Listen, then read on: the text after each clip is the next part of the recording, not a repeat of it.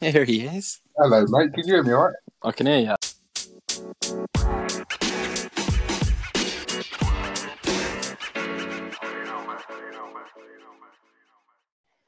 So, Jambar, here we've got a new sponsor.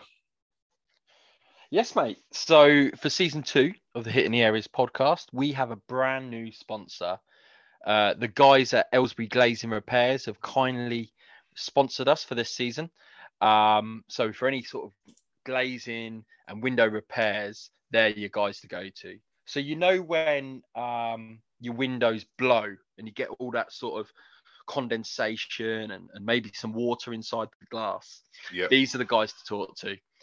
Um, I've literally just had it done. My missus has been banging on for ages about getting it done. I had them come in, they've taken a look, and they've done a brilliant job. It's like I've got new glass. Um, so yeah, if you are looking for um, that type of service in the area, so any sort of window repairs or any glazing specialities, um, you need to give them a call. So you can give them a call on 07889 730 995 or you can email them at glazingrepairs at hotmail.com. Now, they normally serve the likes of Buckinghamshire, Oxfordshire, Hertfordshire, and Bedfordshire. Um, and their aim is to give you a clearer view every time. You can also find them on Facebook, Instagram, and Twitter. Nice one, Jambo. Let's get back to the podcast.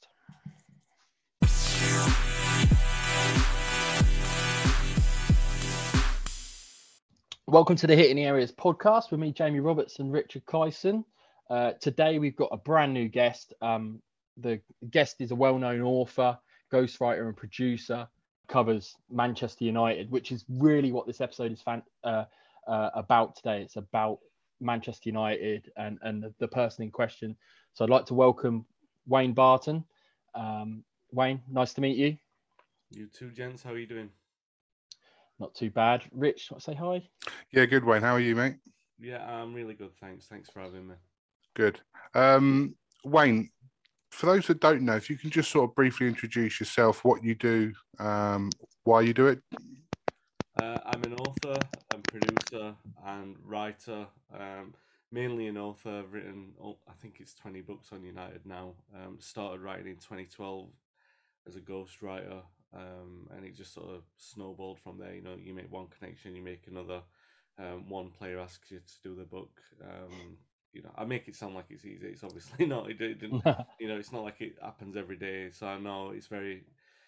I'm very fortunate to be in the position that I am and to have had those connections and to have I've had those experiences and because obviously I've worked with that many people over time, um, I've been able to write some books on, under my own name. Publishers have published those, and um, and because the ideas were pretty solid, they've been um, a couple of those were made into films by BT Sport, and um, yeah, I think that that's it in a nutshell, really. And it's just you know, I, I just consider that I'm a, a fan of United. I'm lucky to have a bit of a platform in which I can talk about, um, and I think it's incumbent upon those of us who are fortunate enough to have that platform to to use it responsibly. You know, I guess you guys are trying to do that as, as Spurs fans, and Uh, know, a lot of people in the current um, media platform don't tend to try and do that. So it's um, refreshing to see a difference. I appreciate that. Um, yeah, I mean, to be honest, I came across you on Twitter, um, and I think it was via the hitting, not my personal, but my but the hitting the areas podcast Twitter. Um, and I think you just popped up as like you know a topic, um, and I think it was something that you wrote and wrote about wrote about United, and, and I just from there I followed you, and um, because obviously we want a perspective from all different kinds of clubs, not just Yeah. our, sort of our own or wherever. And um, followed you since, and I thought, I you know, I thought you were great on Twitter and, and, and so insightful um, which is which is what I want to know, you know, as, as an average football fan as well. Um, so obviously, uh, we'll, we'll we'll touch on the books in, in a bit, but let, let, us start with United. Um, um, I think United's a strange one because uh, for years, obviously under the Fergie era, it was it was completely dominant. Everything was Manchester United, um, and and obviously since the Fergie era sort of finished, I want to be careful how I say it, but it, it seems obviously that other fans have now sort of cottoned on to that. Obviously, United aren't where they used to be, and and, and stuff like that. So, I think where we're going to go with this is sort of talk about that after Fergie era, and where we are now with Erik Ten Hag, um, and and go from there. I mean, Rich, do you want to open up with something, and and we'll go from there. Yeah, um, I mean, let's start with with yesterday, the win over Arsenal. Um, Let's be honest, both teams looked good. Um, from Man United point of view, Wayne, what are you, you know, what were your thoughts on it? You know, really good win. Yeah, it, it's been a funny one um, because the with United, it's a bit of a case of baby steps at the moment. Mm. Um, when we've watched United over the past few years, the post Ferguson era, era, the years after him. Um, so I'm going to give you an example of where we are at the moment, and I think it's the best the best way I can summarize it for people who aren't United fans. Mm. I'm going to talk through different managers. First um, manager, Moyes's too short a, a sample size, to be fair. Yeah. So the Van Gaal era had two moments. The first moment was, and, and I don't expect you guys to remember this. You might remember some of the moments. You won't remember the long passages, but you you'll certainly remember the game where Rooney did the boxing celebration and scored. Mm. So that was part of a little run of games where we won at Anfield and we won against and we won against you guys and um, Matt uh, Matt scored a, a bicycle kick at, um, at Anfield and the, the basically that, that run of form was based around Young crossing from the left, Fellaini being a false ten, and, and Rooney being a central central striker, and Mata coming in from from the right, and under Van Gaal, that was never going to be a go-to formation. You know, he'd signed a lot of players. None of those players were players that he'd actually signed. He'd reverted to these to try and get Champions League football, and he did. And then he reverted. You know, he signed some new players. Blah blah blah blah blah. Then the following um, winter, it, it looked like he was going to get sacked. Every, it was the worst kept secret in football that Mourinho was going to take his job, but he got a little bit of a trigger look when Rashford broke into the side. Um, you know, he, again, Rashford scored all these goals. The galvanization that you had of the young players um, really created an atmosphere that um, helped United to win the cup, basically. Um, Yeah. So you had this little period, but again, that wasn't going to be built upon because a the the youngsters by and large weren't good enough to build a new philosophy around, and, and b you, Van Gaal was getting sacked. You know, the next run of game that you had was uh, Mourinho after he signed Lukaku. Um, so he'd been in the job a year. Lukaku at the start of the season started quite well. United scored four goals in about four or five games consecutively, or four goals in about five or six games. And everyone's like, I mean, even the United fans at the time, we know 4 0 FC, and there were a few of us going, mm, this doesn't look really sustainable. I don't think Lukaku's you know, he was scoring goals, but he did he didn't have that cutting edge. You know, you know, he does he doesn't look like an Harry Kane. He doesn't move and strike the ball like an Harry Kane. He's not a predator like an Harry Kane. He's he can be cumbersome. Um, cumbersome. Um, you need to get the right kind of service around him, and we didn't have that. Um, and you knew that that play wasn't gonna keep up for any prolonged period of time.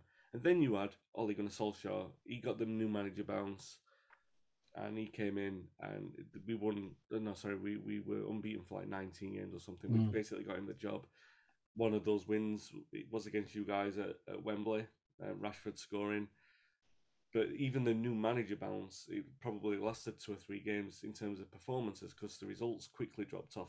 I think, and, and what you found was Solskjaer, for, for some of us, won that won the manager's job on um, his tactical excellence and uh, people will probably say, "Oh, as if it was a PE teacher." But if you go back and look at those games, particularly the one against you guys, he, he played with a split striker system, which caught you out, and he, he did the same at Arsenal. He played Lukaku on the right wing, I remember at Arsenal, um, and then he, he did a similar thing at Chelsea. So he got some big, and, and at Paris famously, Yeah. result there as well. So he, the, what I'm trying to say is the results were a lot better than what the performances were in that period of time. Okay. So we remember we remember that he started quite well, but for two two or three games, and then the performances drop. What I'm trying to give you a picture of there is that the little purple patches were never anything significant upon which you would say, all right, that looks a little bit like what United used to look like. The closest you got was a tiny little period under Solskjaer, or even even a little period under um, Van Gaal when all the kids were in the side because it was something that the supporters connected with. Hmm. For the first time, and I'm saying this in the wave of optimism, so take that with a pinch of salt. 'cause I don't want listeners to come back in six months and say, "Oh, you said Ten Hag's at the wheel or anything like that. But for the first time, and maybe it's because it's the baby steps, because we haven't seen like an implosion, we haven't seen a massive. I know Liverpool was a statement performance, but you expect that there's going to be a rising of, you know, we, it caught us all by surprise, but obviously Liverpool being a big game, you can take that as a one off. So the subsequent games, you've seen flashes of form, good moments of football. And you guys said, oh, we played well yesterday. I think we saw flashes yesterday. I don't think it was a particularly brilliant performance. I saw things. Uh, certainly, Arsenal fans will think that for 20 minutes of that second half, the game was in their favour. But we are more proactive with the way that we're playing games, uh, with the way that we're taking uh, the game to op- uh, opposition. Certainly more than we were under Van Gaal. Certainly more than we were under Mourinho. Certainly more than we were for big games under Solskjaer. We're actually proactive. We're trying to win those games. You can't say United are trying to stifle the opposition. We went out to win against Liverpool. We definitely went out to win yesterday. Um, people saying, "Oh, Arsenal dominated the game." Watch that game back if you've got spare ninety minutes. United controlled it. The the goal, the opening goal was like eighteen passes. They were con- they went backwards and forwards. It wasn't a counter attack goal. And then Every player touched it, I believe.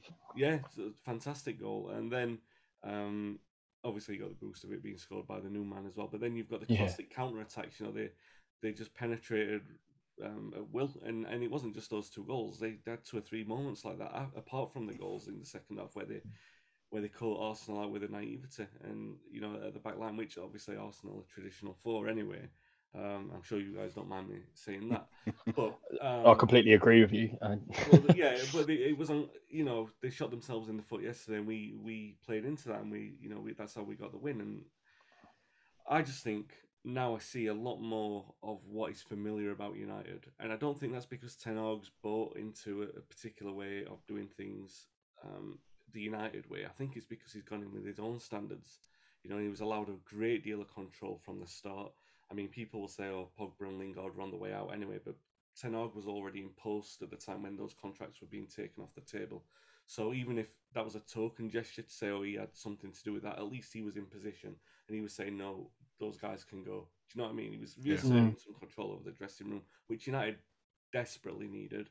Um, he's made big calls in all of the games in terms of he dropped Maguire, dropped Shaw, put Ronaldo on the bench. So he's very much in control of that team.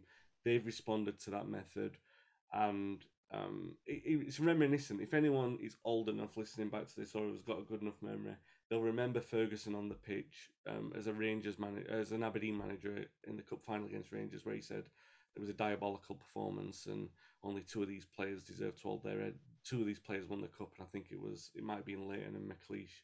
He, Mm. was basically he was uh, he absolutely slammed the team, and that's one of the things that the Martin Edwards and the United directors took notice of when they hired him because it wasn't about um, winning; it was about the standards which you were playing towards, and I think that's a big key thing. What Ten Hag's got at the moment, he's got his own standards, as we saw after. I mean, come on, standards were on the floor after losing four 0 to Brentford, but yeah, he came in and he said, "No, this is the way that we're going to do it." And he actually, the biggest thing was he went on that run, that you know, the infamous run which he took them, took the players on. He went on that run himself. He's like, Mm. "I'm not asking you to do something that I wouldn't do." So he's created, um, in a crazy way, in a, a little microclimate, and we don't know how long it's going to last. If it's just a bounce or if it is sub- something substantial, but to me, it does feel like the most like United I've seen since Ferguson retired. And I say that with the admission that it's four games, it's a tiny sample size, but it's something to do with the atmosphere, and, and that comes from the manager. And I'm giving him 100% credit for that more than I'm giving any of the new players. I know the new players play their own part, but it's all coming from the manager, and that's the kindest thing that I could say about any manager post Ferguson. So, again, tiny, tiny sample size, and I don't Yeah. want people clipping this saying, "Oh, you said United were back." You know, it's it's no. Uh, do you know what, Wayne? I actually kind of agree with you a little bit. I, I'm actually, I actually quite fear um, United. Um, I, I saw a lot from them, um, and I actually really like Erik Ten Hag. And again, I think he's when you look at the two managers yesterday, you have one. I, I don't want this to be an Arsenal bashing, but um, because I can't really because they're top of the league. But I saw one naive manager, and I saw one manager that is still in a lot of form. Obviously, he hasn't had done a lot. He's never really done a lot wrong at Ajax. Um, apart from maybe should have got to the Champions League final, but we all know what happened. Um, but I saw a manager that was just completely in control of that game um, compared to another one where look, Arsenal, like you said, they're notorious at the back for their two centre halves, in my opinion, aren't aren't top four material um, compared to the likes of United, where you've brought in Martinez, who's been an absolute wonder. All this nonsense about being too small. Um, to be honest, there's not really many massive strikers in the Premier League anyway that are gonna. You haven't got a Lukaku, for instance, or someone like that that's gonna try and bully him. Um, and then obviously you've got Rafael Varane next to him, and that's where I look at both of them. And I think you'll you you won't concede that many going forward. I fear for the likes of Tottenham going there. I feel for a lot of top four boy, top four going to United. I don't think a lot of points will be taken off United at Old Trafford. Away from home, I don't really know. We need to sort of, yeah. you know, you played Liverpool at home and Arsenal at home, you've got maximum points. So that's where I see those stepping stones early on, and, you, and it can only really get better. I don't actually, I, don't see it getting worse. Um, and I actually see United being, I, I, could see United getting top four, uh, hundred percent now. Um, and, and not just because of the signings. I actually think that he has changed things around. The Brentford game was bonkers. I think it was just I. I can't describe. I couldn't describe when watching it. I couldn't describe what it. It was really. Str- what was your thoughts on that game? Because obviously, as a United fan as well, that yeah, uh, was there alarm bells or was it more like this just doesn't look right or the players don't look right, anything like no, that? Or it, do we need more? Yeah, well, it's a, it's a funny one because I, I do a, a Monday morning podcast with uh, former United player Paul Parker, mm. and um, we have a running theme, and it's not a good theme, but it's one that we've had to do. Is this the worst? And it's like I start every week. In my notes is like a permanent, like a permanent thing in my notes is, and I'm here with Paul Parker after another disappointing week at United, and I still haven't changed it. It's still there because I just think remember where we're coming from, even yeah. the last few weeks. But another recurring theme is: is this the worst performance since Ferguson? Um, it, that even changed over the last year. It was: is this the worst performance in United's history? And that's not. Um, it's not an overreaction. It's not throwing the toys out of the pram. When you look at the some of the results over the last year, and you guys were, I don't know, we were lucky enough to get two results off you guys. It's just like it's this the sliding doors moments of where we were at the, those moments in time because you were having your own problems and mm. but but in some of those other big games i mean i mean liverpool coming to old trafford and winning by five is the lowest point you know and, and mm. solskjaer stayed for a few weeks after that and i was one of his biggest fans and his biggest champions but even after that even though i thought the players threw him under the bus more than he more than it was his problem um, I understood that he couldn't turn it round. Do you know what I mean? He had to go. That's an untenable position. So it's mm. the same. You know, even if a manager you loved him to bits and you lost five 0 at home to Arsenal, that manager's going in the next week because it's just there are some results that you just don't recover from, and that that was one. Um, and, and there were a few results like that even after Rangnick came in. It was it was like, is this the lowest United have been in their entire history? And I've, you know, you know, I know you haven't read the books, but you know I've covered United's relegation mm. in 1974, so I know what I'm talking about in that regard. I know how bad this team were, and I know how bad that team were.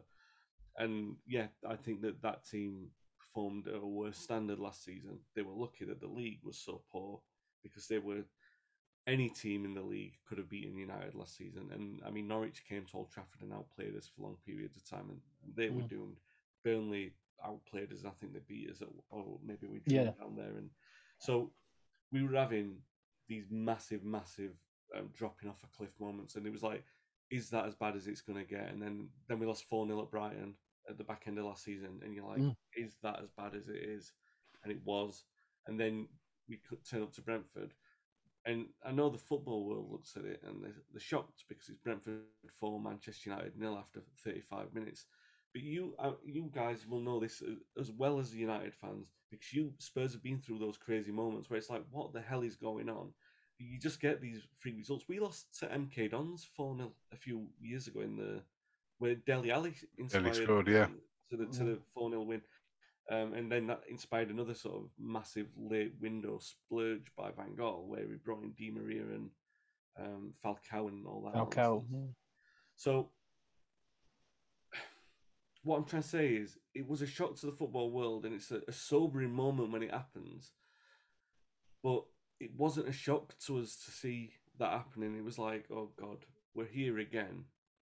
But you kind of knew that they were capable of something that bad.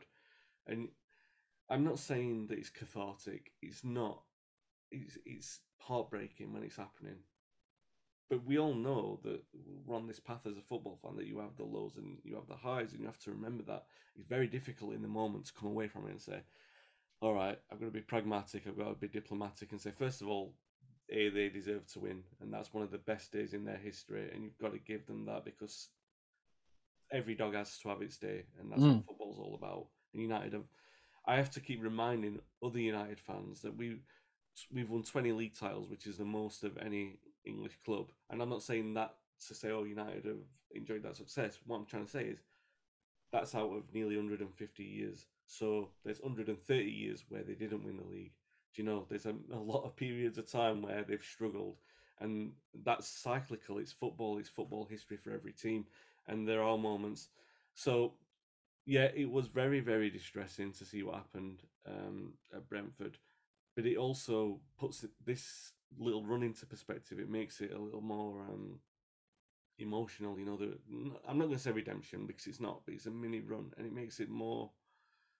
Um, you can engage with it a little bit more. You know what it's like. You know exactly what I'm talking about because it's not just Manchester United. We're talking about United because it's they're the topic of the day. But you guys will have been through something similar. So when you see well, you know through Conte when you see him coming in, you see him do the job that he's doing. It's like, all right, this feels so much better than what it was a few weeks ago because it feels like we've got an identity again. It feels like we're us again. And like I said earlier, you know, to go to a game and feel like I've just watched Manchester United play, um, it's something that um, I really don't take for granted, and and it is put into perspective by that. I mean, I mean, what the point is I'm trying to make with that is it wasn't surprising. It was depressing. It was absolutely terrible, but um, it wasn't surprising. wasn't as surprising for us as it probably was for you, really, to watch that.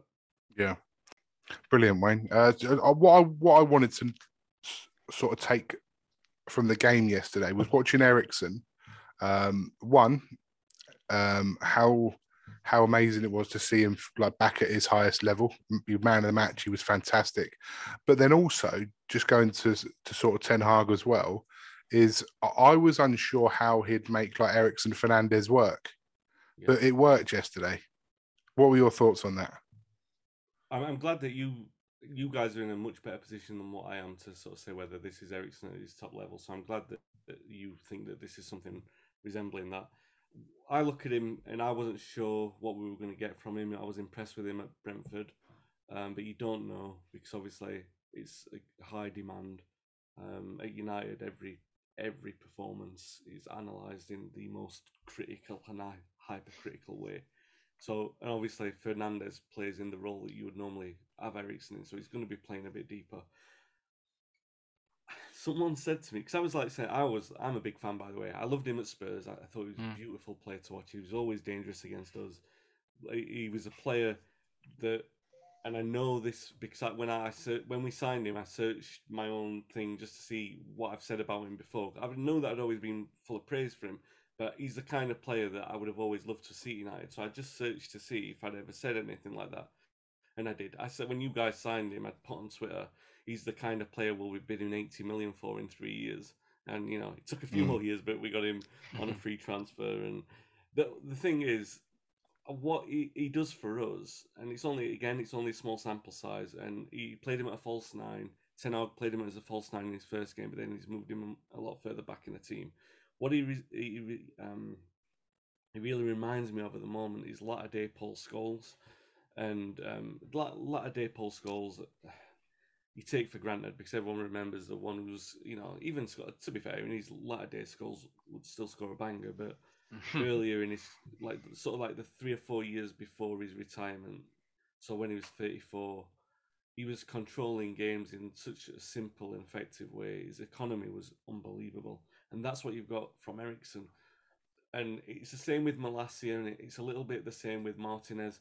To us, and this is going to sound incredibly spoiled as United fans, so please take it with all of the things that I've just said previously on this podcast, to know the the depths to which we've plummeted, and to know how appreciative of where we are at the moment. These performances look like nine out of tens to us. You know, like oh, Malacia is playing great, and, and Ma- hmm. Martinez is bossing it at the back, and Eriksen isn't. In reality, these are seven out of ten performances. These are just guys doing what they normally do, and that's Eriksen. When you've seen a player like Pogba who makes holding onto the ball look so difficult, and we're talking about one of the most gifted players in world football, Mm. that he couldn't make look, he couldn't make it look easy being in possession of the football, be it against Barcelona, Manchester City, or Cardiff City. He'd always make it look difficult. He, yes, he could do extravagant things. He could do incredible things that few other players could. But what you need in the middle of the park for a top team is you need simplicity, need economy, and that's what Eriksen brings to the side. And it's such an unbelievable relief to watch a player um, do something like that and keep the the play ticking over because then it allows a player like Fernandes, who is so risky in possession, it allows us a little bit of comfort zone to get away with that because Eriksen, you know, he'll be tidy on it when when we get the ball back, and and you know that his kind of passes to try and find a breakthrough and not as risky as Fernandes.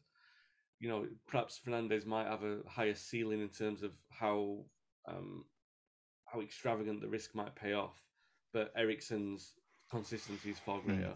Um, so- the Paul Scholes comparison is great because he is he has got that brain. He's Oh, just yeah. such a clever footballer. Uh, he he goes unnoticed a little bit because he's because he I, I suppose he was quite high scoring at Spurs, but he was also incredibly good runner. He- He Mm. would always top those kilometers per game. he has done. Um, yeah. he's over. I think he's. Oh, I don't know if it's his average, but certainly his overall is is the It's- highest of the club. it, it- it's it's such a good signing, and again, there was obviously obviously because of what happened to Christian, there was always obviously going to be that worry with these sort of things. But the minutes he's played, um, do you think he's going to be rested for say like the Europa League games and the Cup games? Do you think he's more going to be a Premier League player? I, I would think so, and I think uh, to answer uh, the other question as well about uh, where he'll play, I think he'll probably. The, the idea was that you'd sign that we'd sign De Jong to play the, the number six. Mm. I'm not quite sure where Casemiro fits into that because he's not the same kind of player as as De Jong, but Eriksen kind of fits the De Jong profile in a way. But uh, yet again, he still. He seems like he's playing deeper at the moment. I, I think that Ten Hag's finding that out. He's trying to um, actually settle on a system in there. That's why the integration of Casemiro's been a bit more gentle. Also, the form of McTominay, um, he's been one of the most maligned players in, in recent history. But the four games um, since it was announced that Casemiro was going to sign, um, his his form has been. He's probably played four out of seven or eight of his best games for the club. That's how high his his standard of performance has been. Um, they, they've certainly been like four out of the best ten. You know, he, he's really put in a shift in the last few games. He knows that his place is at risk, and he's responded admirably. So what you've got is a situation where some of these players are actually standing up. Which I mean, you could a lot of United fans were saying just write off the eleven and bring in like Rangnick was saying bring in ten new signings, and yeah, you'd like to see that, but you've also in football got to be realistic. You're not going to bring in ten unless you're Forest. Um, We bring in 20. yeah, it- it- so but you be It's realistic. madness. You've got to give because these are still high level uh, players. A lot of them got the team to second, albeit with the caveat of Liverpool having injuries and Chelsea having transitioned. They still United did still get to second with a lot of these players in the team. So you've got to give them a chance, you know, to, to prove themselves to be squad players, and, and some of them have stepped up and done that. Dalot, McTominay. So McTominay's form has sort of eased that pressure on what what happens with Eriksen in the short term. I would certainly expect that he will be rested for the Europa games. Uh, he'll be on the bench in case we're in a hole for Mm. sure, or if we, you know, if we need to close out a game in thirty minutes. United have touch wood on paper a fairly comfortable Europa League group, so you shouldn't need to use him so much. Um, you know, you're not going to need to be in a position where you're closing games out. If you should, United could be two or three goals. Again, I'm not taking these games for granted, but United should, on paper, be two or three goals up in a couple of these Mm. games, which enables them to utilize the squad in a different way to bring in kids to play those minutes instead of someone like Eriksen who can get a well-earned breather. But he's played just about every single minute so far. I know he's brought off in one of the games, or, at least two, perhaps. Um, but he's he's played most of the games. He's played all the crucial periods where he's needed to be on the pitch. He's been absolutely um, crucial to. He's that economy. It's the efficiency that's made him so crucial to United's play. Um, it really has, and he costs nothing. He's probably been the best value signing so far. One thing with Eriksen is one thing you'll notice, and obviously we've watched him for a long time. Um, he will be everywhere, and I've already noticed that. Have you noticed that at United, Rich, Yeah. where he, he he literally he'll turn up at the left side midfield, and then next minute you'll see him deep right in his half, so he can play that long ball. He just picks up the balls, and he just has so many pictures in his head Yeah. um, that he just picks up the ball anywhere, and and he'll like you said, the economy, he'll rotate, he'll move it on, and and it, it that was again why he was one of the man in man. In, I actually quite liked Dalot's performance yesterday. I thought he had a good game as well. Um, especially up, especially up against Martinelli. I mean, but I think Martinelli, Martinelli's Arsenal's best player without a doubt, without, Yeah, without he- a shadow of a doubt. But he struggled in the first five or ten minutes. Antony actually came back and helped him quite a lot. Mm. Um, he, he did. He put in a shift there. Um, he struggled a bit, but him and Malacia, we struggled at the start with Saka, but they both they both settled into it. I think the thing with Eriksen, uh, just to conclude on that point, is that United and Spurs have got a really close. Not because of Daniel Levy. I'm not talking about the club, but they definitely don't have a close relationship. in. But in terms of historical identity, no one does. they're so close Mm. in, in, in how they reflect the, the way that they play football, which is why Carrick and Berbatov they came to United and they felt they just sit they like um they took to the club so easily and they fit in very easily because the, Sheringham another great example Yeah. he just came in replaced Cantona and you know you can't replace Cantona but he stepped No. into that breach and and you didn't you weren't talking well you were talking about Cantona because of who he was but in terms of the contribution Sheringham Mm. m- was more than um, capable of, of fill, filling those shoes. So United have always had a good, they're, a really good. Ma- uh, what I'm trying to say is, if you want a player to fit into the United system or, or look like they can play the United way, you could get one from Spurs, and you know that you're going to be fairly sure of getting a good player. Like if we'd have got Bale, he'd be an obvious replacement for Giggs. If Mm. we got Kane, you know that he'd be an obvious like you know Yeah. that he'd be a star at United. So those kind of things, you never have a problem with them having handling the profile or the stage or the style because you already know where they're from. Is a you know what I mean? They're they're from the same kind of school in a way. So That's another thing with Eriksen. I don't want to. I want to move on from Eriksen, but another thing about Eriksen, he's never phased.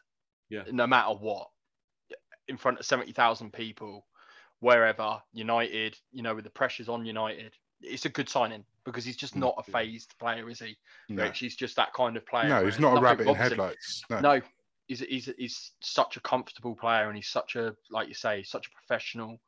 Um, and and he's quite quiet. Do you know? Do you know what I mean by that? You know, he's not you're not extravagant in terms of those type of footballers. Um, he's a quiet lad, and and yeah, he's just be one of those people that just does the job. Um, and and he'll he'll put in performances that you just love to watch. Like you said, he's just a, he is a joy to watch. yeah. Rich, let's let's let's move on. Um, yeah, can I just ask one quick question on, on that game yesterday? Um, the big like talking point decision on the foul on Eriksen. For me, it was a foul. Was it a foul in Yeah. your in your opinion? I don't. I was bemused when I came like came out of the ground and people were saying that that, that was a contentious decision. I'm like, it was clear from the stand. It was so clear. We will obviously, obviously, you have the partisan element of like, oh, that's a foul, but it was so obvious that it was a foul in Mm. real time. And then they pulled it back, and it was like, all right, it's a foul. You play on. And then afterwards, they say, no, it was never a foul. Like, How, what defines a foul? That's the dictionary definition Yeah, of a foul. exactly. And like that's Yeah. it. End of end of conversation. It's only Yeah. because of who the team were, who we were playing against, and where they were playing that they got upset about it. So Agreed. What did you want to move on to, Jambo? Um, but well, let's let's move on to. I'll, I'll, I'll ask this question. So, one of the re- another one of the reasons why I wanted to get you on Wayne is because from an outside perspective, um, uh, and there's obviously a lot of talk around it. There's a lot of ex-players, obviously Gary Neville for one, that is someone that is very critical of the ownership.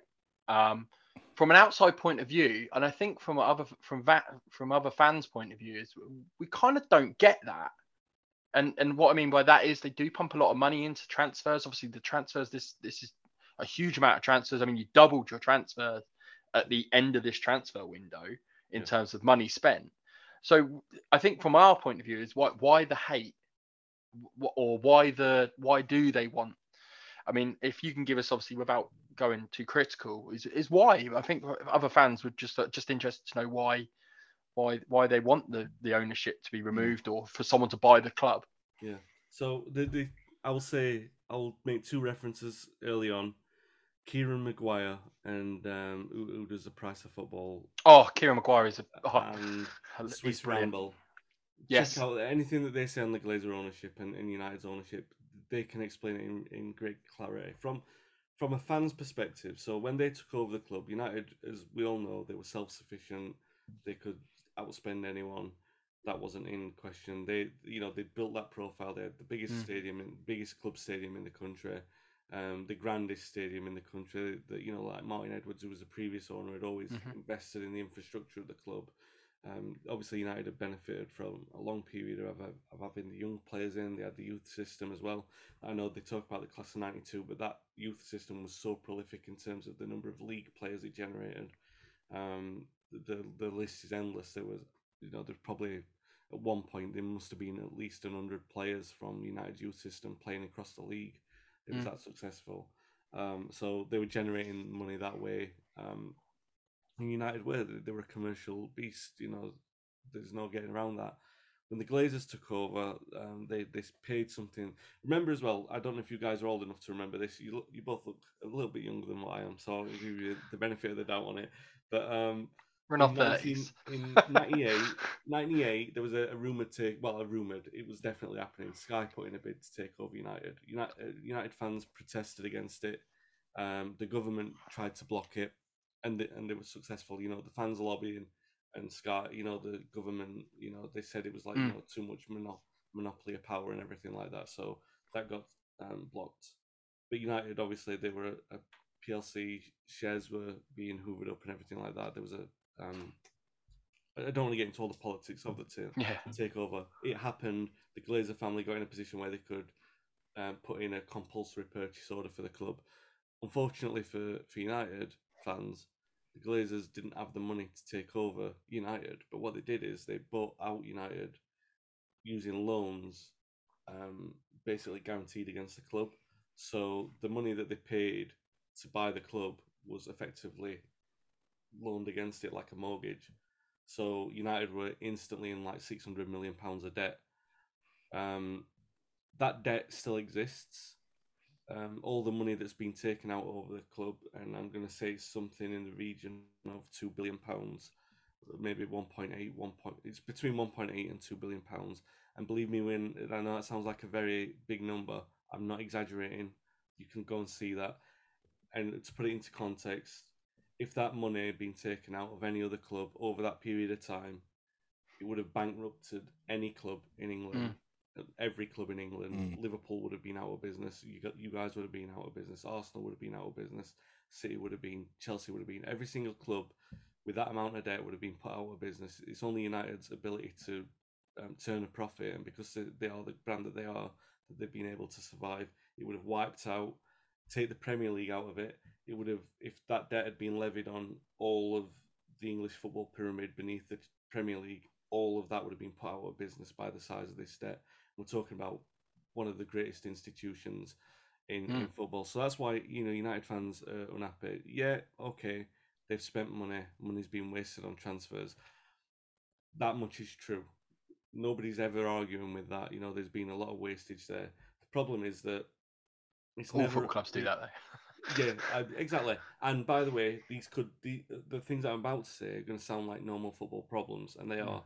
But this is where we are. This is what's led us this moment in time. All the managers, when they've come into the club, have pretty much been backed from day one.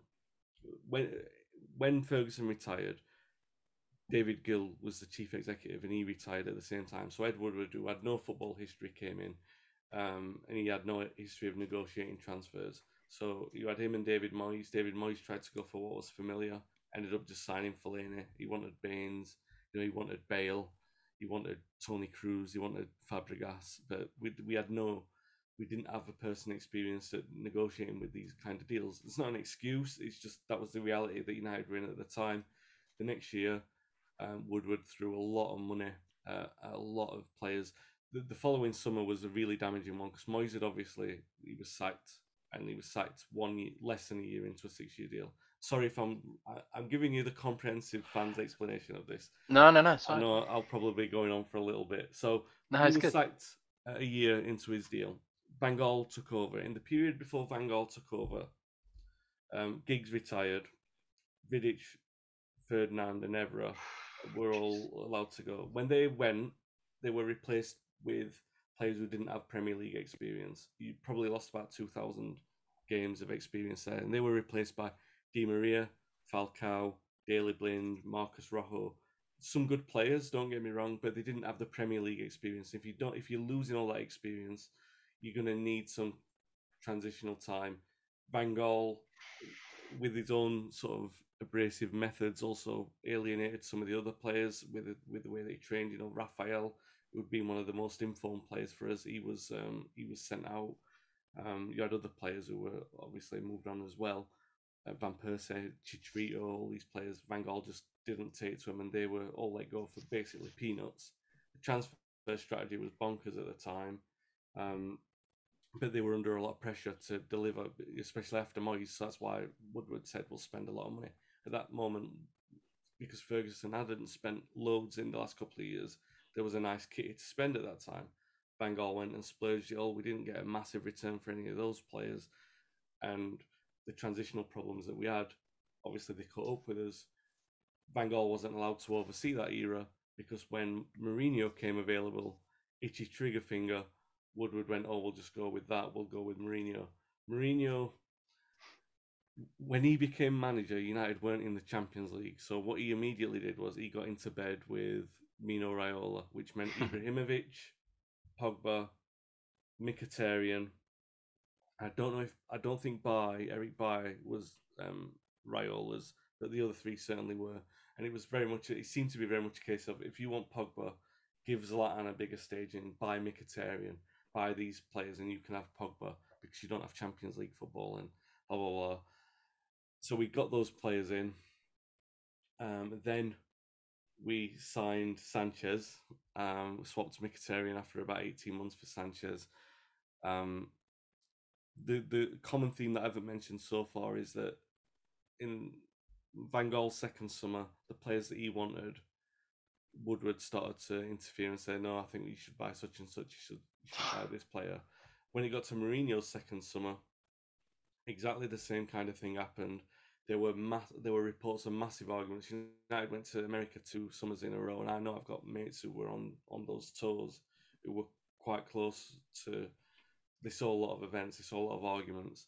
Woodward and Mourinho had massive arguments about um, uh, Matic just before we signed Matic. Mourinho was wondering why we hadn't signed him yet, so he sent Woodward home literally to complete that signing, and that happened like two weeks before the start of the season or something. The following season, uh, which was just before meltdown, so he'd signed. Mourinho was given a new contract in the January. In July, he was told he wasn't going to get the players that he wanted. He, we signed Fred, who I don't think was on. He wasn't the primary target on the list. He signed Dalot, I think might have been on one of the list, but Lee Grant was just a backup goalkeeper. Yeah. He, he very clearly wanted two centre backs. He, he went on record as saying that he wanted Perisic to supply balls for Lukaku. Didn't get him. Um, he wanted to sell Martial. He wanted to sell Pogba. Um, and United vetoed those and said no. You're not. First of all, you're not having centre backs because you've signed Lindelof and Bailly, and they haven't done well, which made no. You know what I mean? They they're not playing for the club now, so he was right in that judgment. Perisic, we needed him to to supply Lukaku with with the crosses, and um, you know we needed the defenders. Alderweireld was one that we were linked with heavily. You know, li- linked with Maguire. He was saying that he wanted the um, the former City player who played for Bayern, whose name escapes me, Jerome Boateng. Jerome Boateng. So so he wanted these players. He didn't get any of them. And then when he didn't get them, he started playing McTominay in defence and all that sort of nonsense and Matic in defence. Really weird. It's like you know what it's like going down. It's when we saw Grumpy Mourinho. Yeah, well, you know, like the three, three Yeah. when you guys came to Old Trafford and stuck another three past us, um, he was doing the, yeah, you know, the three yeah. kind of things and everything like that. So the, the interference was there, you know, and the financial decisions were sort of catching up with United in terms of when you know we signed Sanchez and because of the contract that he was on, everyone who was signing new new contracts because Sanchez's performances have been so bad. eh, Like when De Gea wanted a new contract, he was entitled to ask for as much as Sanchez was on. Herrera asked for as much as San- Sanchez was on, and that's why he, he was allowed to go. Pogba probably wanted it. Pogba's agent was constantly saying, "Oh, he's going to go. Should we? Should we go to City? Should we go to Real Madrid and all that sort of stuff?" It was every single transfer window. Sometimes didn't even wait to a transfer window. It was so unsettling for the club. All this sort of stuff.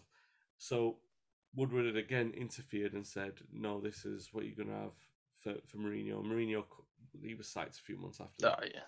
So Solskjaer comes in. He's the very cost-effective choice. Same pattern follows when he gets in the job. A lot of money spent in the first window to sort of say these are the players that he wants. Not every player that he wants. He signed Maguire, Wan-Bissaka, and Dan James, and a few others. Obviously, there were some other areas we needed forward because we let Lukaku and Sanchez go straight away. It, Sol, Solskjaer was uh, addressing areas like Herrera was let go, Fellaini was let go. They, but so the midfield and the forward line still needed replenishing from you know the fullbacks. We still had problems there in the area we show. Solskjaer was given a lot of money, and then and then he wasn't backed. We knew that, that we needed a number ten. We needed one when Mourinho was there. That's when the form seemed to be going out of a window, and we put the money into sign Fernandes. That was literally before, just before COVID hit. So Fernandes obviously played really well, seemed to do really well, and, and United looked like they were going places again. But when the um, post COVID, the, the mid lockdown window hit, United sort of brief, they were briefing the press saying, oh, well, there's no money for transfers because we're, we're impacted by COVID. You know, they went through all that route. We bought Donny van der Beek, but, you know, it was like 30 million, but that's it. And we're being really prudent. And the key line was long term planning. We're doing long term planning. Sol- Solskjaer bought some sensible signings. They played well. Fernandes has done really well. Maguire's done really well, and, and we're building towards something. And we're not just going to panic. So we lose to Palace. You guys come to Old Trafford and stuff for six one. That's two days before the transfer window. We sign. Well, I, I can't even remember everyone that we signed. We, we went out and bought Cavani, Telles, Pellistri, Diallo, and I think someone else. And like, you know, Cavani barely played at first. Telles did, but he was only ever there to sort of galvanise Shaw into playing well. Mm. Pellistri, I don't know where he is now, but he's not going to play for United. Um, I think he's still Never heard of him. Well, he was signed for about 20 million. This is the thing. So he was signed for 20 million, and um, Amad was like 16 or 17. No, Yeah. he- he- It's a, it's a 17 million down payment and perhaps 40 if all the, the things are met. But he's never, ever going to get them. And United are never going to see 16 million for him again. Um, so they made it was a bonkers 24 hours in which they were sort of like they were literally throwing money at it. But it was like long term structured payments, you know, like we'll pay you so much now and we'll owe so much. Um, Solskjaer was obviously psyched. Um, last summer, obviously, there was some money for transfers. Uh, Sancho was bought on one of those structured payments. Varane, I think they paid pretty much outright for. And even though we were desperate for a holding midfielder, when they saw Ronaldo come available, they and there was no money available for transfers. That was the line from everyone. They made money available because they knew Ronaldo would add so much on the share price within months, if not weeks. They'd be able to capitalize by selling Mhm. shares on the back of Ronaldo's, and which is Yeah. precisely what they did. Everyone could forecast it. Everyone knew it was coming, and they did it.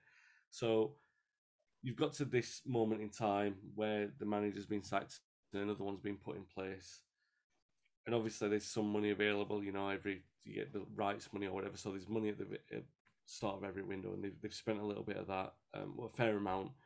This extra money, a lot of us before Casemiro was signed, and certainly before Antony was signed, a lot of us were like, United don't have this money, and they don't.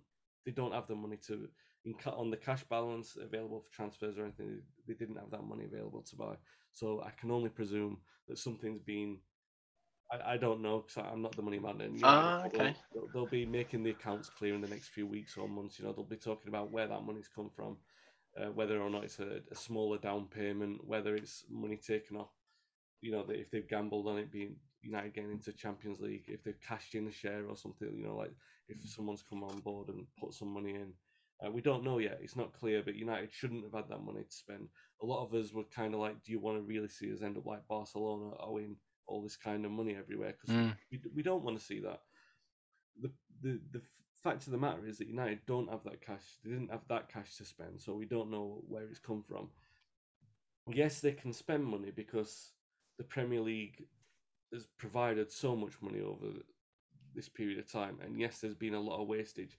But at every single moment where United have wanted to build on either a Champions League qualification because the manager's got back in there, or finishing second and looking like, oh, you know, like Mourinho finished second, Solskjaer finished second. Can they kick on and move forward? That's where the critical lack of investment has Mm. been. And even even in that summer where we bought Di Maria and all those players, because we'd lost all that experience and we just gambled on these players, you were nowhere near in in covering the shortcomings in that squad. You know, we spent something like 150 million. It didn't even touch the edges. And I know it sounds like a big statement to make, but if you go back and analyze all the players that were lost and all the players that came in, and what an erratic approach that was, you'll understand really how unplanned and how dangerous that kind of squad management was. So you get to this period of time where you've got four or five different managers with a squad in there. And I know this sounds like it's a long, massive excuse, but it is the explanation for why United fans are getting mm. frustrated because at this point in time, not at this point in time, because they've obviously backed the new manager, and critically, these are all players that the new manager wants. They all fit into a way that, you know, so this is a reason for optimism on the football side of things. People are still upset with the ownership because there's still things like, you know, the ground hasn't been invested in since um, since Martin Edwards. There's been no, you know, if it gets painted, there's a derisive, oh, look at that, you know, we've had new paint on the stadium, but there are critical problems. Old Trafford is still the same match day experience as it was in 2006, which, you know, for some of us nostalgic old sods, is fine because we love the old place. and, you know, as long as they modernise it a little bit, then fine. But um, I actually quite like going to Old Trafford. I- yeah, I do. But, but you'll understand from your own experience of like why Alt Lane needed to be updated for, for the new stadium, and now Yeah. experience that. I miss it, but yeah, it is. I now get to walk inside the best stadium in the world, exactly in my so- opinion. Yes. So United, I don't think we want to see. We don't want to see the place tore down, but we wanted to see it No. modernised and sort of brought up to date in, in a way that, that we can't foresee because we're not architects, you know. But we No, know that yeah. it can be better, and we know that it can be improved. There's no Look at Anfield. That that was always rumored to be never been able to Mm. sort of build on or, or improve. But look at it now. Look at the big standard. And look at obviously I know you don't want to hear that, but look No, at the big no, standard yeah, now. Look no, at the look at the away end. Look at the away end now. Which Liverpool serve as a great example. So to round off on United, the the, the, Sorry, the problem is no, no, no, it's all right because Liverpool are a really good example, and I want to come on to them as much as it pains me. I will come on to them just to talk about it. Um, United have sort of let themselves down at every critical moment where they could have pushed on. They, there's been a lack of investment because you know the owners have said that there isn't the money there, and the money's not there because it's gone to pay interest on the debt. You know, there's like a bit, so that's where the billion pounds or two billion pounds comes in. It's not on the training pitch. It's not in the squad. It's not, you know, at every critical moment. Now, and so that's why there's so so much unrest. And, and the principle of it is that in football, owners, and you know this, everyone knows it. Traditionally, football is meant to be a losing game for investment. You don't see that investment back. You put money in; it's, it's a plaything. You're never meant to see that money back. So, for two million, two billion pounds to be taken not only out of United, out of the British game, is a Mm. scandal. Really, and that kind Yeah. of they shouldn't be they shouldn't be allowed in in sport. It shouldn't be allowed in football, and that that ownership model is at Burnley now, and you know that could very much put Burnley in a very very difficult situation. United were only able to survive it and, and compete because of the power of the brand. If they didn't have the power of the brand and they weren't able to have the marketing pull to pay Ronaldo such and such, do you know what I mean? there, there's nothing what they've done to make United more attractive. They haven't they haven't pulled in the deals. It's the name of United that's been used to do that, and all that money's been Mm. taken from the club. Now, the interesting part, and which you're absolutely right as um, as the average fan to analyze, is that you can look at Liverpool and say that they've had less money to spend than United, and they've been able to compete, and that's fair. And the reason why is because a because they've got a great manager, the, Mhm. probably the best manager in the world. B they've properly backed that manager in all of the targets in which he wanted. C they gave him faith and patience in the times when you know when they were there was a moment uh, it became a meme where they were celebrating in front of the cup because they drew West Brom. 2-2 with West Brom exactly do you know what I mean but they allowed all that because they now allowed all the sort of gimmicky stuff because he was building a squad and he was building a direction they invested in the faith because what was the alternative and that's how they've been able. It's in a funny way, it's similar to what United did under Fergie uh, the first time round. Obviously, a lot easier to invest faith in Fergie when he had the history that he did, but he was able to rebuild the side that competed with Chelsea when you thought Chelsea had too much money to be able to do anything with. All it is is about achieving a level of consistency to really not fighting against City, are you? You because if City are uncatchable, you're fighting against the other 18 teams in the league, which is what Klopp did magnificently. He, he developed this sense of consistency, which you know against those other 18 teams, won all these points, and he, he basically made it well. If we can't beat City, then that's City are just unmatchable. Do you know? And, and fair play to Mm. Liverpool for that. And United have had that within their power to, to do, but they've just made the wrong decisions all along the way. They've definitely had the money to be able to compete, which is why I always flip the coin and say, when people say under this ownership structure United can't compete, I've I've already said my piece publicly, and I've written a book off where off of the book is basically talking about what this ownership's done with United. Mm. So I've already gone on record as saying that, but you're quite right to say there's there's a, a very logical argument so long as the right decisions are being made to say that this United team can still compete. The only problem that you've got right now is that we don't know where this extra money's come from. This is where we're all, a lot of us are concerned say what's happened right now. Got because uh, don't get me wrong, I think Casemiro's a massive upgrade. I think, and he was desperately needed. I think Antony's a hopefully going to be a very, very smart signing. Um, we don't know, unpredictable because you know he signs someone from the Dutch league. It can be hit and miss. Yeah, Um, know about that. yeah, exactly. You know, um, we've we've been there. We've we've been there as well with with players like that. So, and it, it's that gamble. You're gambling on something on the club's future, and we don't know what that gamble is at the moment in time. We don't know if it's part of a of their if it's part of a structure where they're already grinding the the wheels to move. If they're already uh, sort of in early stages of talking of selling, you know, and someone else has come in and Mm. made that investment. Although you would have thought that that would have been more public with the news. Um, Just a question on that, Wayne. Um, so the rumours today that um, it, it, it, that it would take almost four billion for them to sell, and for that amount of money, there's probably less than a handful of of like people that could that could afford that. So you're looking out probably, um, you know, the rumours are are like someone out in Dubai, like the Dubai state. know, What are your thoughts on that? Is that going from worse to, do you know what I mean? Another evil? Is that? yeah, What are your thoughts? no, it's a really good question. Um, I've I've spoken about City's ownership. I've spoken about Paris's ownership and Newcastle's. Um, Mhm. I think that those ownership structures are dangerous for football. I don't think they're healthy for football. I think they should be outlawed. I think there should be some governance put in retrospectively to, you know, I think that the other clubs should come together and sort of say that those clubs can't compete if you've got those ownership structures in place.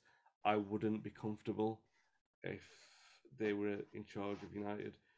And no, let, let's also make this a balanced conversation piece and say that Mhm. no ownership structure can say that they're completely squeaky clean. You know, we've all, all got sponsorship deals that have got some origin in some area of any business or area of the world that we're not completely comfortable with. But it's where you draw the line as a football fan. You know, I, I generally I, I look at the you know, the the the other name that you keep people keep mentioning is Jim Ratcliffe. He's a, Mm. supposedly a United fan, and he seems like he's the most, you know, um, the most morally um, comfortable owner that we could be happy with. But even if you, you know, you can do a little digging on Jim Ratcliffe, Oh, yeah. things that you're not happy with. Do you know? You know what I'm saying? Mm, where yeah. hundred. the line- These Um, people get to places for some reason, and exactly. you know. Do you know? And, yeah, I, I don't want to. I don't like going down that route because historically you can say that with any owner of any Mm. football club, and it is where you draw the line. I think there's a very big, there's a pronounced difference in what we're talking about: general owners of business and general owners of football clubs, and then state-owned or state-manipulated clubs in the way that we've seen Paris, Newcastle, and City, and the obscenity of you know like the old sort of cloak and dagger stuff where you say, "No, oh, Newcastle are suddenly their shirt sponsors suddenly worth 400 million pounds and stuff like that. Do you know? Mm. Let's play the game. Let's play it normally. I'm not saying you know. Obviously, there's always been sovereign wealth and other kinds of wealth put into the game. Jack Walker, uh, in a very modest example, um, bankrolled uh, Blackburn to the league title. So you're always going to have stuff like that. But it's about looking at things in a realistic way. And I just think, I think the City thing, in particular, Chelsea started it, but Chelsea Mhm. City in particular, very, very, very terrible for this football league because they bank, uh, they they sort of stockpiled a lot of average clubs' best players, and it weakened the middle part of the league to a way that people don't even recognise now. They say it's the strongest league in the world, but if you look at the way that they just sort of systematically they disrupted Villa, Everton, Swansea, all these clubs when they were sort of building Arsenal. I I know you guys. Oh, yeah. don't, don't feel it, but like Chelsea and Arsenal, uh, Chelsea and City destroyed Arsenal when they were hmm. approaching one of their best ever teams, and I- I feel sorry. I feel sorry for Wenger in that respect because at least what Wenger was doing was a sporting achievement. Do you know hmm. what these guys have done wasn't? Do you hmm. know, and I do feel sorry for him in that respect. But uh, Oh, yeah, I actually admire Arsene Wenger for what he did. uh, You know, for what he actually did. But yeah, Mm. Yeah. and that's hard for me to say. But that just comes from a football point of view rather than a Spurs point of view. But Yeah. you, you're absolutely right with like. I mean, the, the the great thing about Spurs, and it's not about Spurs podcast, but we have Daniel Levy on our side, so it, for, so he'll never negotiate with Chelsea. Yeah. Well, he might do now, but he never would under Abramovich. Yeah. That was one thing. He was he was insulted by Abramovich, from what I believe. I've also don't know about that. And then obviously with Man City, he, he wasn't happy with, with obviously the whole Kane thing now, and and um, I think he only ever sold Walker to to Man City. So again, I can Mhm. see what you mean by the disruption. But yeah, likes of Arsenal, like losing all those players to City, losing all those players to Chelsea, and I can understand. I know what you mean. But it also still happening. Lights of Kalvin Phillips now going to Man City. You know, obviously weakening Leeds a little bit. Um, but yeah, so completely understand. Rich, you had something to say? Yeah, I, I had one more question, and this is more from my own knowledge um, because I sort of work a little bit in that industry. When they floated United on the stock market, where did all that money go? I don't. I, I wouldn't know that. Um, Okay. I don't have that. That's one for Kieran have that Maguire. knowledge. Yeah. Might be one for No, Kieran but- Maguire. I know that what they have done. Yeah, Kieran Maguire would be the best. Yeah. person to ask. But, but what I know, I do know what United, what the Glazer family have been known to do, and um, they've been criticised heavily for it in the United um, supporter base. They sometimes do um, take options to like, if the if the club have had a momentary boom in price or anything, they'll cash in on a load of shares and. Do you know what I mean? And that money Yeah. doesn't go back into the club. They don't use. They'll exploit invest. options, things like that. Yeah. Yeah, they, they do all that sort of stuff, and all that money goes out of the club. None of it Out, yeah. ever come back in. So when it, we said earlier, um, we said earlier, Jamie, about you know they've they've put a lot on, they've given a lot of money. The the critical thing to remember, all of the money that's been spent has been Manchester United's money, what they've generated. Not one single penny at any moment in the 17 years they've owned the club has come from the Glazers. In fact, Wow. it only like you know all of that money that I mentioned, the two billion, approximately two billion, has all been United's money, what they've raised, which has gone out of the club. And, and I, don't get me wrong, I'm not sitting here saying, "Oh, United should have had two billion to spend on transfers, and then we would have won the league," because football doesn't work like that. It's a, it's really about the principle of it. You know, all right, Liverpool could have come back and won the league, and City would have won a couple of league titles, but United haven't been allowed, and it sounds ludicrous considering they've spent close to a billion pounds on transfers, or probably more now. No, but it goes back to what you said about United used to be able to blow everyone out of the water. Yeah. And now they cut like you, do you know what I mean? That's that. So I completely understand the way you've summed it all up. I completely under. Sorry to interrupt, but I completely now understand what you mean. The, the other, Where let, let me just make a, another very quick point on that as well. So, when Guardiola came in, obviously they, they've been playing around with financial fair play and whatever. the emails may never be found or they may never be understood properly. But when, when he came in, he, he signed like three or four defensive players. He signed Claudio Bravo and to sign uh, to replace Joe Hart, and he signed a couple of defenders. After a year, he realised that they were all rubbish, and he binned them all off, and he spent two hundred million pounds. He brought in Kyle Walker. Mhm. Um, he brought in another fullback. John Stones, maybe. Yeah, I think Stones or Stones might have already been there, but he brought in. All right. I, I remember he spent hundred million pound on full fullbacks. I think one of them was Mendy. I know that he hasn't done well. There. Oh, right, right, Uh, he brought he, he signed Danilo, so he spent 130 million on fullbacks. He spent another 50 million on the goalkeeper, and he did all that in in the side of it in the space of a transfer window. And that's what a club with that kind of financial power can do. They can do that. Now you can say, "Oh, United have got that financial power," and they, on their own two feet, they might be able to, but they can't operate on that kind of turnover. They couldn't write off that many mistakes in one transfer window in the same way that City can. So yeah, they can spend eighty million pounds on Maguire and overspend him, spend on him. But Maguire's still there because they can't get him off the books. You know, whereas City would have written him off and they would have probably Mm. sold him for like five or ten million. You know, Phil Jones is still at the club. Ashley Young was there for a long time. Antonio Valencia was there for a long time. A lot of these players, Sanchez took them quite a long time to get him out. You know, considering he was doing nothing for a long time. Um, Eric Bailly still there. Victor Lindelof's still there. Luke Shaw is eight years at the club and he's been in and out of the team that many times. You can't have the same kind of turnover. You know, City have been able to do it. They've been more ruthless to a lesser extent. Chelsea, that's what they've been able to operate. Mm. They've been able to write off players at a massive loss and just carry on and sign in a new player. United are- haven't been able to do like that, and they've also always been notoriously terrible sellers. Um, not, and I'm not saying that as a criticism. It used to be a thing like a badge of honor, you know, like the player had given a length of service. Like Sheringham, when you guys got him back, you got him back for nothing. It was like, all right, a thank you because he'd done quite well at United. He, he'd done his service, and we'd signed Van Nistelrooy. He wasn't going to be needed, so we're not going to ask a massive fee for him. We'll just let him go for nothing because you know Steve Bruce went for nothing. Brian Robson went for nothing. I know that they were ended their careers, but it was like a thank you. The service that you've Mm. given, we'll let you go for nothing. Um, so we've all, but over the past few years, it's been notorious in terms of like we can't even let him go. We just give him new contracts now because we did it with Lingard. Do you know what I mean? At one Yeah. point, you could have just let him go. Pogba, we could have sold him. Martial, I've already mentioned Pogba and Martial. Mourinho wanted to sell them, and we could have probably got hundred million. Tottenham wanted Martial. I yeah, we could have probably got 100 million for the pair, do you know, uh, when he wanted to sell him. And, and now, well, we gave Pogba away for free. And Mm. I don't know what you'd get for Martial. The point is that, you know, City can get 50 million for Sterling and they just get Haaland in. Do you know what I mean? Uh, we Mm. We can't do that kind of turnover. You guys can Yeah. do it because we're normal football clubs operating the way that normal football clubs do. Tottenham's evident. Can't get rid of Ndombele. Can't get rid of Lo Celso, etc., etc. Yeah, It's- they can't get rid of them. it's a normal football problem. But In in this football, in this environment, when you see Man City operating the way that they do, a lot of fans don't understand what normal football problems are. So Yeah, in this day and age.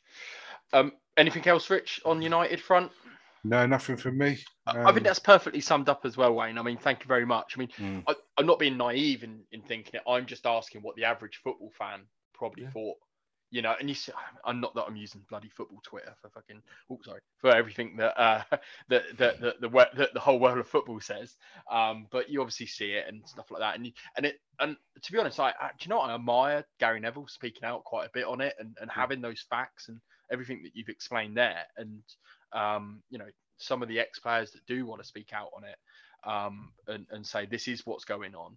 And I didn't quite understand it, and now I understand it. What you mean in terms of the money that's coming out of the club and the money that hasn't been put in by the Yeah. Glazers In fact, they're just sat there owning a club. Yeah.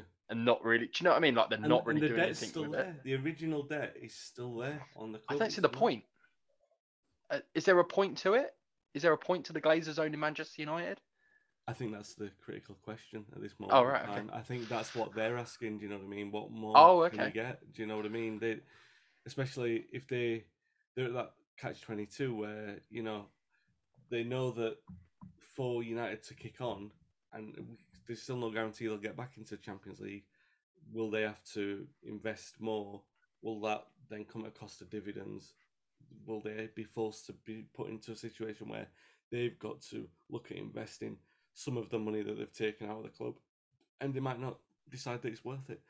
Which is why you're getting all these spec the speculation at Yeah. the moment about someone coming in and, and doing that. But make no mistake, even United at the level that they're at is still not a game in which I mean they their dividends every year are sixteen million pound approximately. It's not a lot compared to the size of the club that they own, is it? Do you know what I mean? It, it's a lot for football in terms of dividends from a football club because they own one of the biggest brands. But in terms of the stress, you know, the, the actual process of going through it, they might decide that this is the moment to sort of cash in because if Mm. they cash in, like um, like you said earlier, that you might be in a position where they get between four and five billion, and considering it's 16 million every year, they might just think the the the the sticking block with that is that the I, I don't know a lot about it, but apparently uh, American ownership of sports franchises is massively ego driven. You know, it's all like a plaything to say I own this and I It own is. that.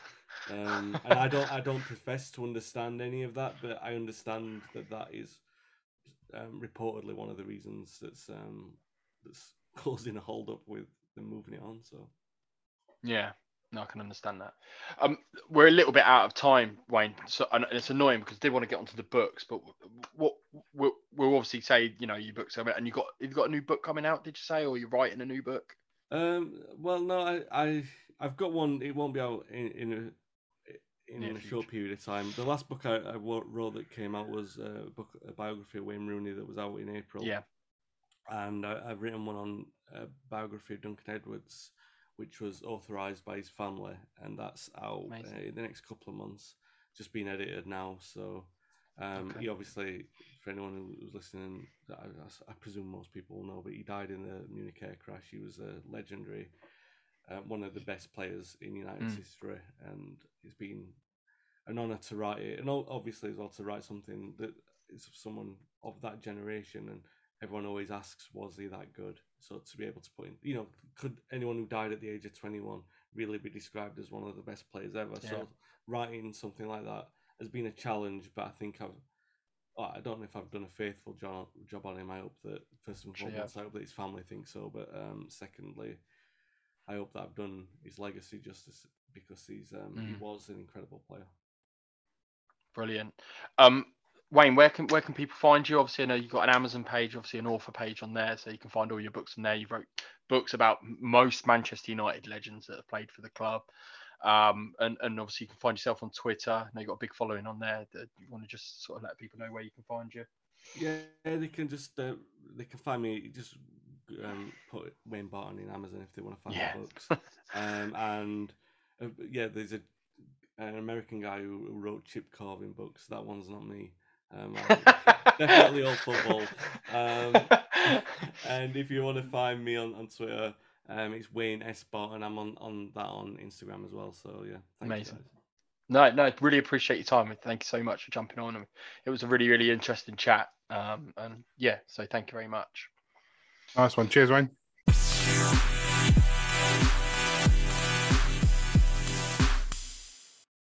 Uh, well, Rich, I mean, welcome back. It's it's nice to have the podcast back, Yeah. mate. Um, I'm I'm really really uh, looking forward to getting stuck into to lots more, mate. Um, so, but let, it was a good one to come back and and, and quite a topical subject um, with United. Obviously now starting to find some form and uh, obviously the stuff around the Glazers and the ownership and and and really every every average football fan's opinion of, of Manchester United. It's nice to know from an expert opinion.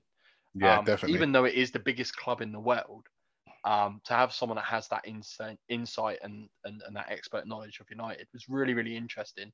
Um, because we can all look at it from the outside and go, "Ugh." but yeah. I mean, what's your thoughts, man? I mean, it's it's so n- n- nice and refreshing to talk to someone about Man United who isn't, um, to put it politely, an arsehole. Um, lovely man, you know, talks well about Man United, and also he has he, he, he is very grounded. You know, he knows so much about the club. Um, some people might see it as um, being sort of that sort of big giant, but that he he, he isn't. He, he like talks on that on that like grounded level, which Yeah. is r- really refreshing actually. Um, but no, very interesting. Um, interesting to see how he thinks that you know now they've got Ten Hag that that might be them turning the corner. Um, I tend to who agree. knows? Who knows? Um, I certainly think it's probably their best appointment since Mhm. Fergie. I think in terms of a plan, in terms of a project. Um, so only time will tell, I guess. Mm. And a worry for the top six sides. I think. Definitely. Um, I think fr- from the last last few years, it had been one of the teams where we go, no, we'll finish above them. Yeah. Um, same with the likes of Arsenal. You sort of go, yeah, we'll finish above them. But you Mm. know, these teams are now becoming incredibly competitive. They Yeah. well. Um, so yeah. Um, well, brilliant. Thanks very much, mate. Um, really good episode. Yeah, nice yeah, one. yeah, I really enjoyed it, and um, we'll be back very, very soon with another episode. Maybe delve into non-league again. Yeah. Um, talk to one of our local managers. Um, but yeah, well done, mate. It's good to speak to you. Um, Yeah. And thank you very much to Wayne for jumping on. Um, it was really, really interesting chat. So Yeah. hopefully we'll be Pleasure as always, Jambo. Cheers, mate. Top man. We've been here hitting areas podcast. Thank you very much.